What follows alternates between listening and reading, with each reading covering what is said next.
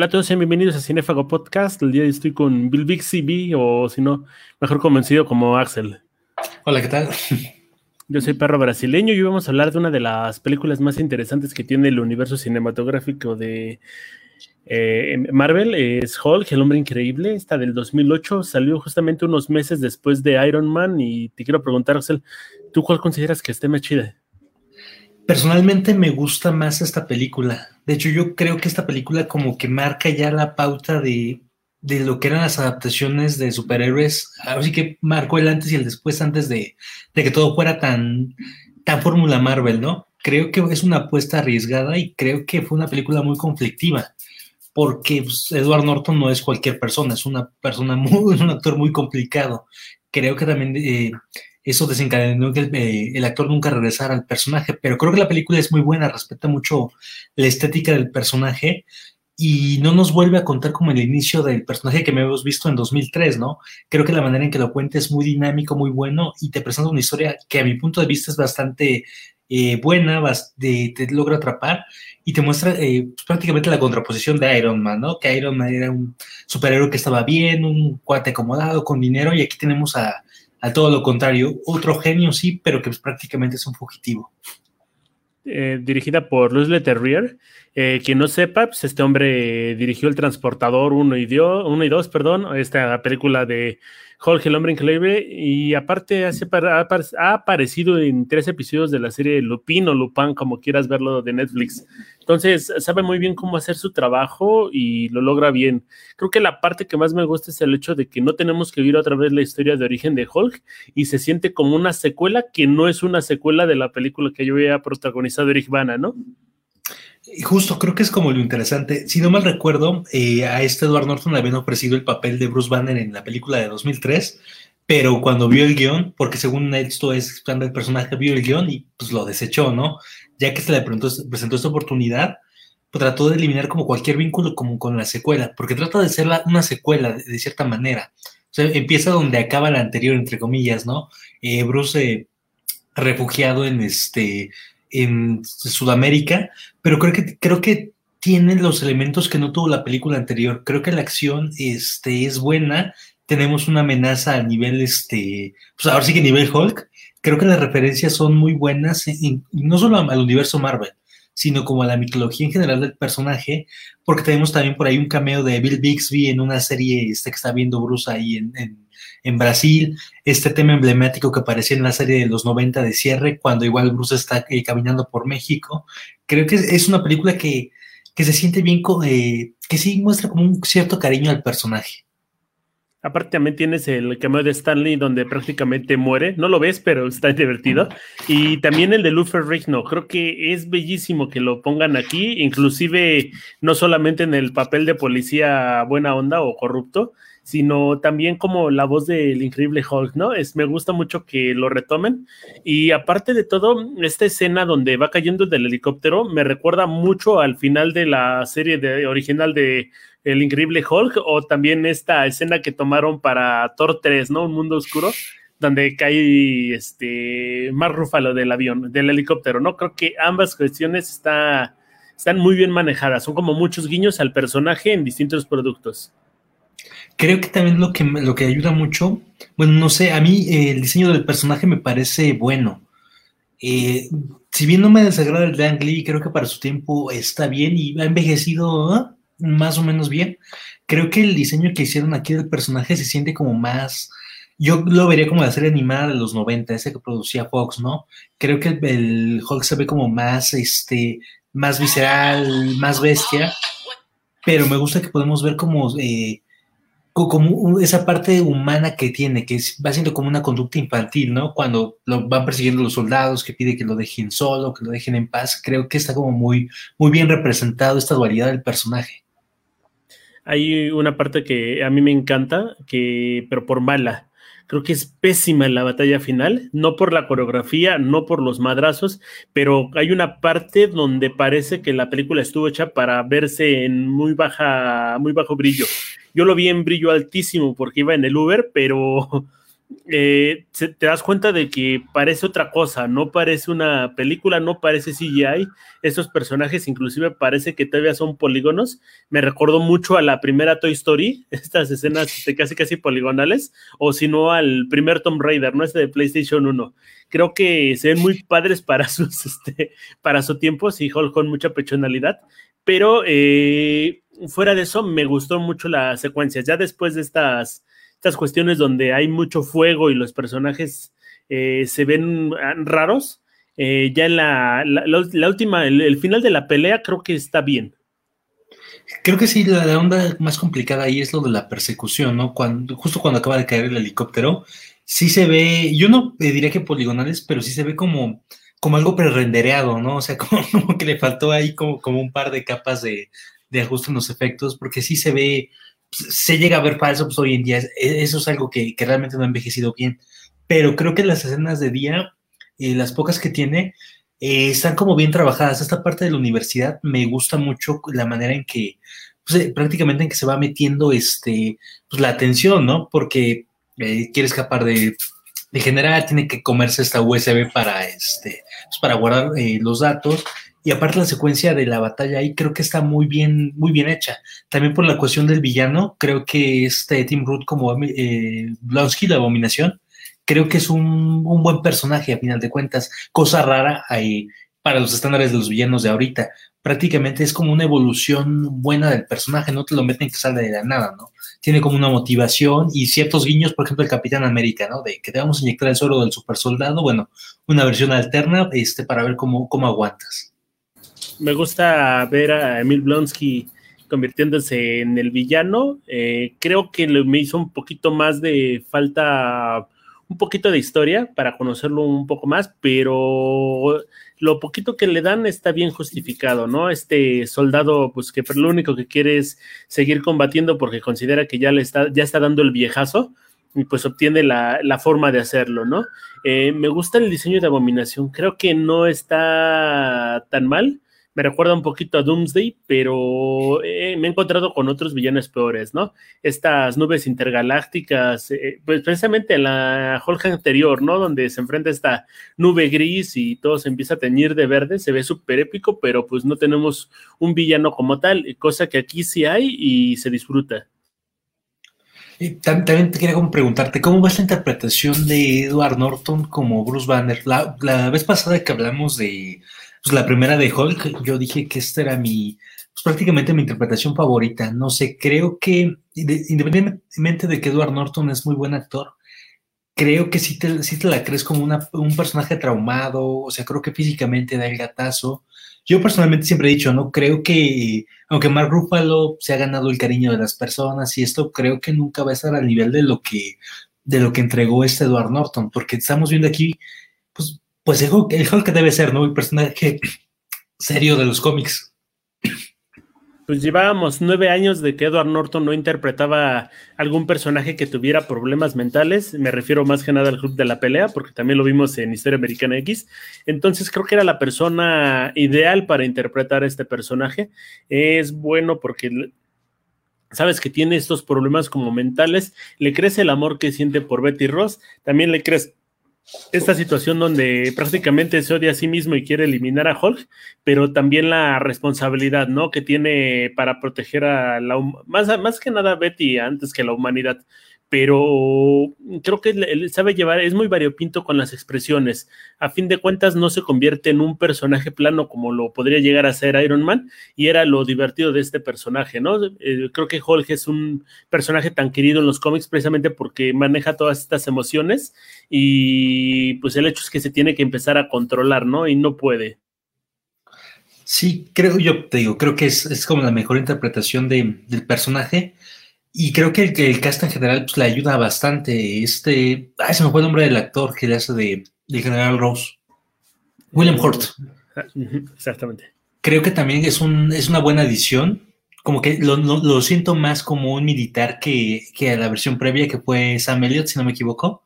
Y también como la química con Betty se siente, se siente como mucho mejor. Creo que está como bien nutrido el universo y me hubiera gustado ver ciertos guiños de originales del personaje, ¿no? Como por ejemplo Rick Jones, que aparece por ahí, este, una mención en su nombre en los créditos iniciales. Y creo que de las cosas como que más, eh, que más pegan a la nostalgia es la secuencia de inicio. Si te das cuenta, eh, cuando ponen la transformación, es prácticamente la misma transformación que sufre Bill Bixby en una máquina muy similar en la serie de, de los 70s, 80s que yo sí llegué a ver. No sé, creo que es un muy buen guiño al personaje. Lo único que yo no lamento es, este, son dos cuestiones. La primera es saber qué pasó con el perrito que tenía en Brasil y la segunda es por qué metes este personaje de Martina, eh, interpretado por Débora Nacimiento, porque nada más sirve como para decir, ah, Edward Norton es bueno, ¿no? Eh, creo que se malgastó mucho tiempo en esta fábrica de refrescos. Eh, solamente sirvió para hacer el cameo de Stan Lee, si lo ves de esta manera, pero creo que el viaje a Brasil se desperdició un poquito. O sea, nos mencionas que está escondido, que está de fugitivo. Creo que hubiera sido la misma reacción si lo hubiéramos visto talar árboles en Canadá o en Alaska, o si lo hubiéramos visto vendiendo quesadillas en México, ¿no? No me das un motivo para que el personaje esté en Brasil. Eh, se, se, compra la idea de que pues me voy a ir a un retiro, pero creo que pudieron haber aprovechado más, sobre todo porque estabas grabando en las favelas, ¿no? Creo que este, que lo de Brasil, no sé yo, yo lo entendí así, que está ahí por la cuestión botánica, ¿no? A final de cuentas, por esta flor. Quizá por lo del presupuesto es que no hay como, como una secuencia más interesante, porque yo sí creo que, que justamente eh, esa, esa escena de la persecución me parece buena, ¿no? Creo que pudieron explotar otras cosas ahí en, las favelas, en, en, toda la cuestión folclórica que, que hace Brasil incluso después de esa secuencia, como que la película pierde un poco el ritmo. Eh, cuando es su viaje, por ejemplo, que viene a México o que, prácticamente que cruza todo el país para llegar a Estados Unidos, yo lo sentí como mucho, mucho sin, no sin sentido, pero como que me lo pudiste resumir mucho más, ¿no? O sea, creo que quisiera para mostrar eh, la faceta más vulnerable de Bruce, pero sí, sí, se llega a sentir como tedioso. Ahí me parece que pudieron explotar mucho más la historia de Blonsky para entender como mejor sus motivaciones o tener como un, mejor acercamiento al personaje o de otros. Eh, tenemos al personaje del general Rose, pero no entendemos por qué, por qué odia a Bruce, ¿no? A final de cuentas, eh, es algo que ya sabes porque conoces la mitología del personaje o viste la película anterior pero realmente que sepas por qué lo odia o por qué lo quiere capturar, pues no hay como una explicación y creo que ese tiempo de, del escape en México, bueno, su recorrido por el país, se pudo aprovechar en esa parte para darle, para poder a los otros personajes. Creo que Jennifer Connolly es muy bonita para Betty Ross. Creo que te crece el papel, pero en este caso me gusta más con Liv Tyler, ¿no? Es un personaje que se mueve más, que está como más pendiente de, este personaje que es Bruce Banner. Y inclusive la química que tiene con Hulk se me hace mucho más orgánica y creíble que la que podrías tener este, entre Mark Ruffalo y Scarlett Johansson, ¿no? A, fin de cuentas, eh, me gusta mucho el personaje y aparte me gusta que tenga esta cuestión de el dilema ético, ¿no? Que por cierto le vale madre, ¿no? El hecho de ya tengo otro novio, pero llega el ex y pues órale con el ex, ¿no? No se lo piensa dos minutos, dos, dos segundos y pues termina escapándose con un hombre que pues prácticamente puede causarle la muerte. Me gusta mucho esa parte. Aparte creo que nos, nos muestra como una, una faceta como diferente de en este mundo, ¿no? Eh, bueno, en este género, ¿no? E-, ese hecho de que esté imposibilitado de tener como relaciones porque, bueno, este, pues se puede excitar mucho y latido de su corazón y causar algo malo, creo que es algo, algo interesante. Eso, si no me recuerdo, estaba en un guion de Zack Penn que, que, había escrito en los 90, tanto esa secuencia como la de el helicóptero, que habían querido hacer para una película de Hulk que, que nunca llegó, pero creo que es interesante cómo retoman y ayuda como a nutrir más la relación de estos dos. También el humor creo que está bien trabajado. Eh, para hacer una película Marvel, creo que es de las más serias junto con la primera de Iron Man, pero esta parte del, taxi este, en Nueva York, que le dice, no te preocupes, yo conozco una, este, unas rutinas para mantener este, la cordura, o sea, como que va muy acorde al personaje, como que lo dice, no en un tono Iron Man, lo dice en un tono sincero este Bruce, como pues, para, para este, bajar la tensión, pero está como bien ejecutado el chiste. El chiste que no me gustó es el de inicio, ¿no? Donde está con este hombre que enseña capoeira o lo que sea, y le empieza a hacer como que respirar, ¿no? El creo que es divertido, pero lo sentí como un pegostie, como que no hacía falta que mencionaras eso, o, pudo haber otras maneras en las cuales haber este, manejado la situación, ¿no? Porque lo empieza a cachetear y tú nada más estás esperando la atención de a qué hora se va a convertir en Hulk, a qué hora se va a convertir en Hulk. No pasa, pero tampoco me da el remate que yo esperaría para que la escena se convierta en algo memorable. Ya, sí, creo que ese y tanto el de. Ay, cuando pelea Bruce con los brasileños pelones. Este, que, está con su. Que pues, en el doblaje pues, se pierde ese chiste, ¿no? Que está con su diccionario y, no me hagas estar hambriento. O sea, creo que ese también se me hace como. Como un chiste bobo. Se entiende la referencia, ¿no? Porque es una referencia prácticamente a la serie de Bixby, pero sí como que es. Mm, no sé, ¿tú cómo viste, por ejemplo, la cuestión? O sea, yo sé que ya la viste muchos años después de que se estrenó. Eh, yo, esta sí me tocó verla en el cine, todavía era, era películas con este intermedios, se llaman interludio, no recuerdo, pero todavía me, tocó, de cinta. Y creo que la manera en que guardan a Hulk al inicio es, es interesante, no te muestran su rostro, te van mostrando a sombras del personaje como para tratar de desapegarse del diseño que teníamos de Ang Lee pero me gusta eh, porque incluso se siente como, como a cachos como una película de terror, ¿no? Cuando va agarrando estos cuadros, estos que lo bullean entre las sombras y, los militares no lo ven.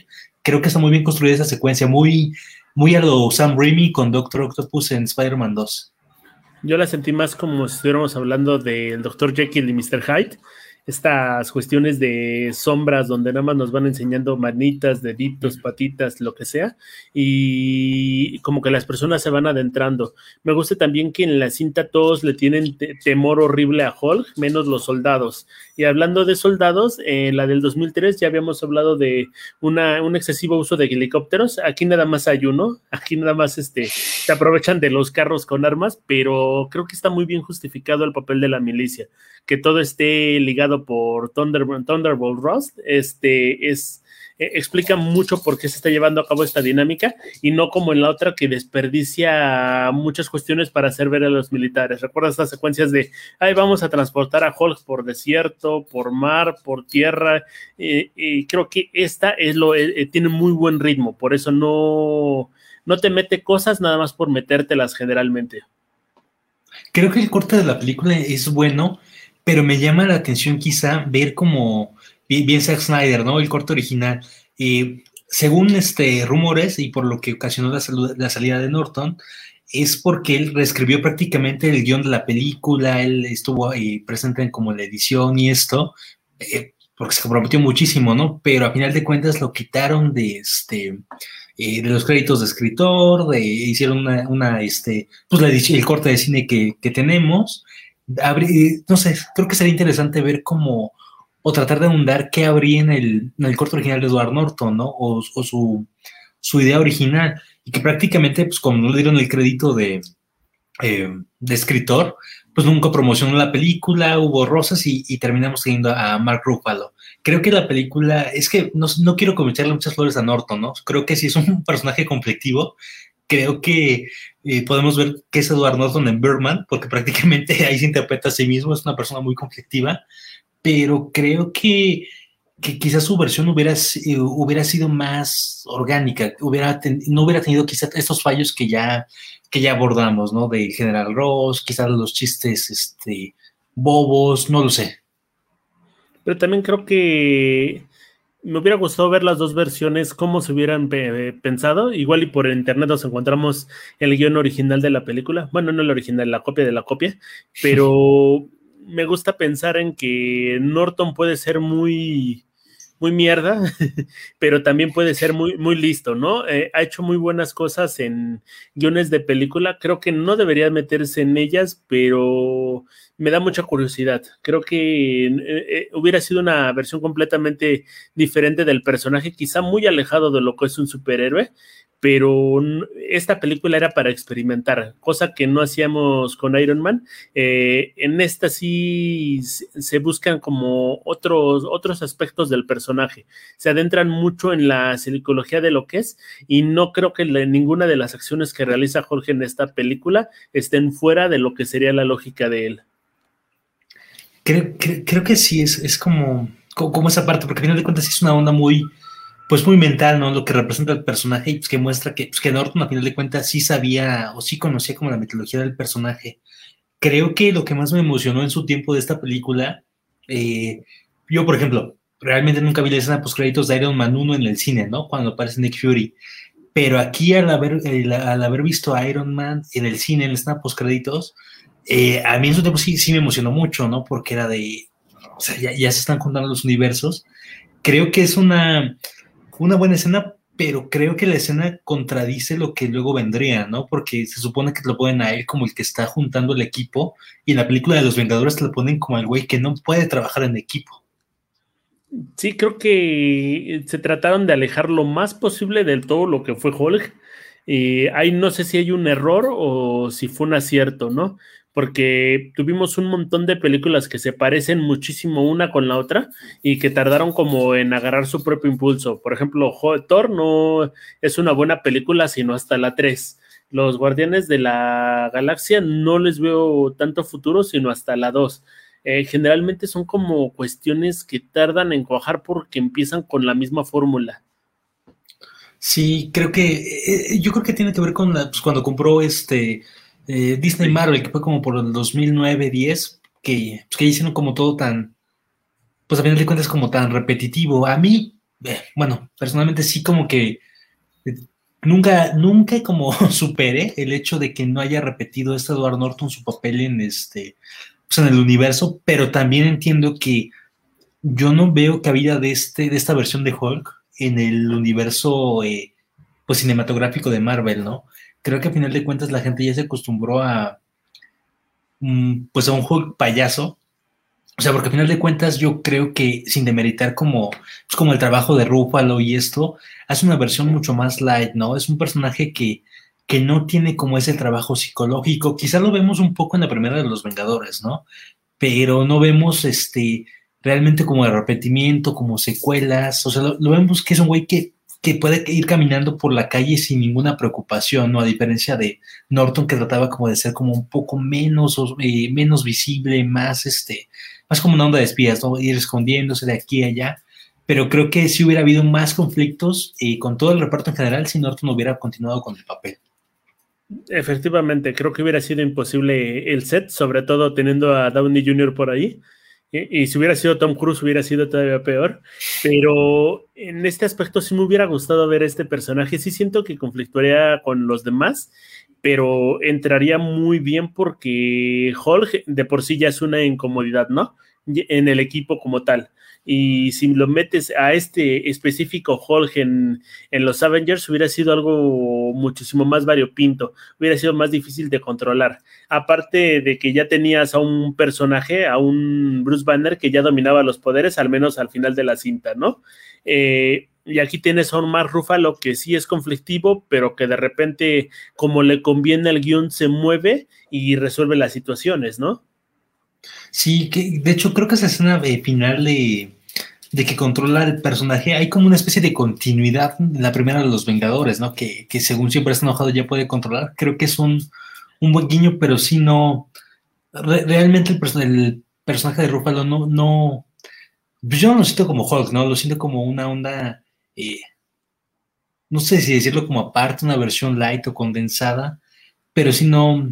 Realmente como no, no me termina de convencer. Y bueno, yo creo que es un. Una. No sé si llamarlo como tristeza, pero como un desperdicio que hayan eh, pues dejado de lado a varios personajes de pues de, este, de esta película, ¿no? Que entre comillas forman parte del mismo universo y que tardaron muchos años en retomarlo. Este William Hall retomó su papel de, Rose hasta el 2008 años después, en el 2016 en Civil War.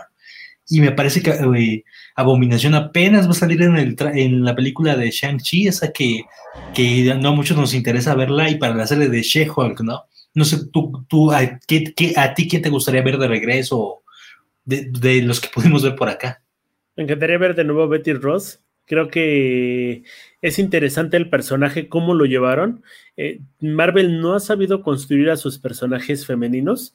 Creo que la única que tuvo un ciclo interesante fue Wanda en esta parte de WandaVision pero no veo que sus personajes este, de este tipo crezcan. Inclusive Gamora, con todo su arco en Infinity War y Endgame, creo que no llega a ningún punto, ¿no? Porque a fin de cuentas la terminan reiniciando.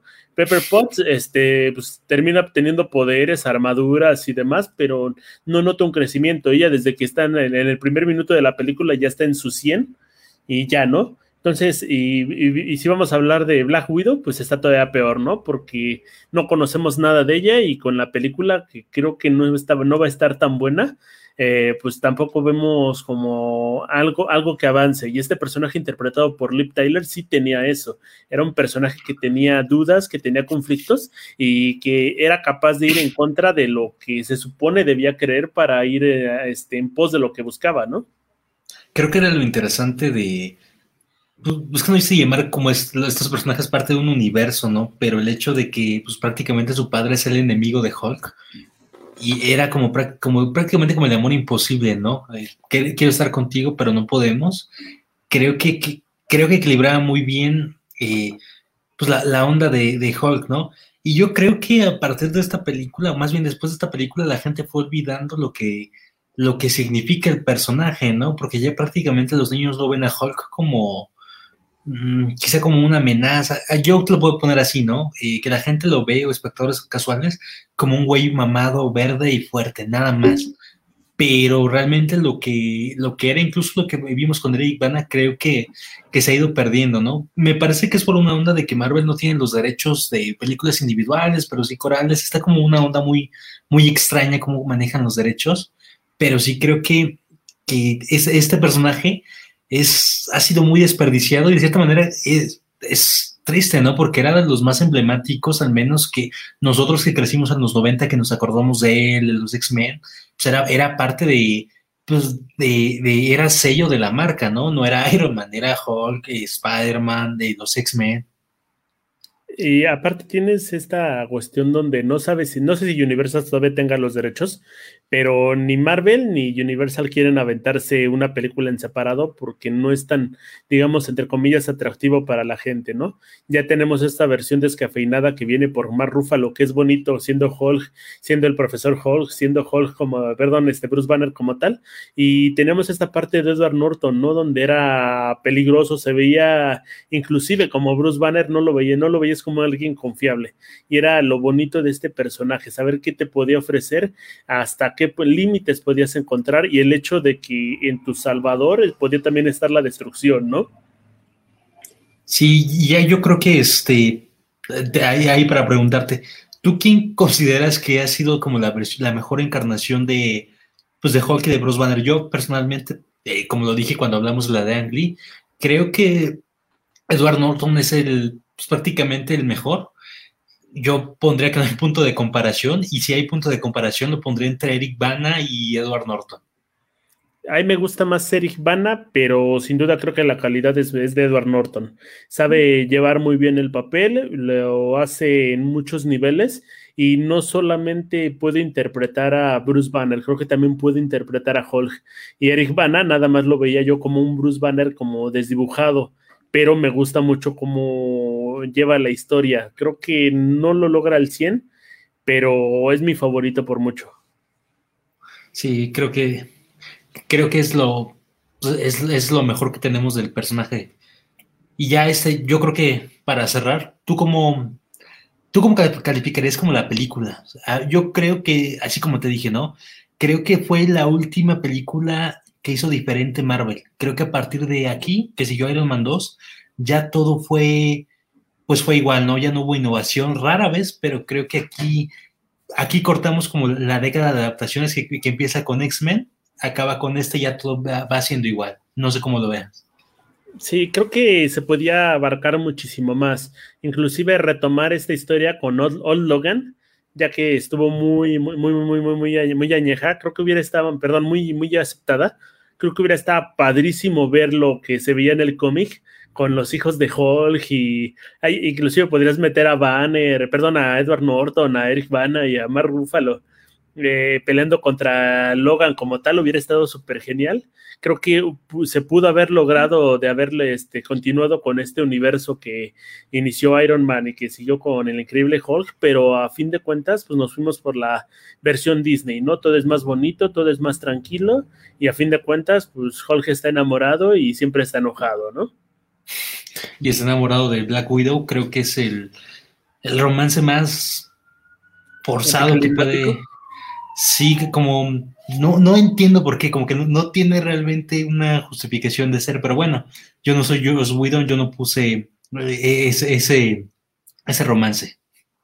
Mira, ponte a ver las dos primeras de Avengers, inclusive la tercera, pero son muy lentas, son películas que empiezas a checar, eh, nada más vas con la expectativa, sales muy feliz del cine porque la última parte es muy, muy, muy, muy divertida, muchísima acción, pero los planteamientos están bien feos y creo que el colmo de esto eh, lo, puedes entender con el romance de Black Widow y Hulk, porque no te lo, te lo explican, se puede, convierte en parte fundamental de la película, pero tú no entiendes por qué. Y creo que ni los personajes lo entienden. Y esto tiene que ver mucho porque Marvel se ha acostumbrado a que sus actores actúen, perdón, sus actores eh, realicen sus escenas de manera separada ya viste, por ejemplo, lo que pasó con el final de Endgame, ¿no? A unos le decían, no, pues es que yo pensé que era una boda, que era una boda, que era una boda, ¿no? Y era un funeral. Entonces, si los personajes no saben de qué se está tratando la historia, vas a encontrar situaciones como esta. Sí, creo que totalmente inverosímiles, ¿no? Bueno, habrá, habrá que ver Black Widow, a ver cómo, si hay como alguna mención al romance de con Hulk, que yo te digo, yo no me acabo de tragar, pero, pero bueno, ¿no? Realmente lo único que espero ahorita de, esto ya ni de este personaje, ¿no? Es quizá la serie de She-Hulk que va a traer a Blonsky otra vez como, como villano y, a ver qué pueden hacer como para rescatar este universo, porque yo creo que, que la mitología de Hulk es muy rica y tiene mucha tela de dónde cortar.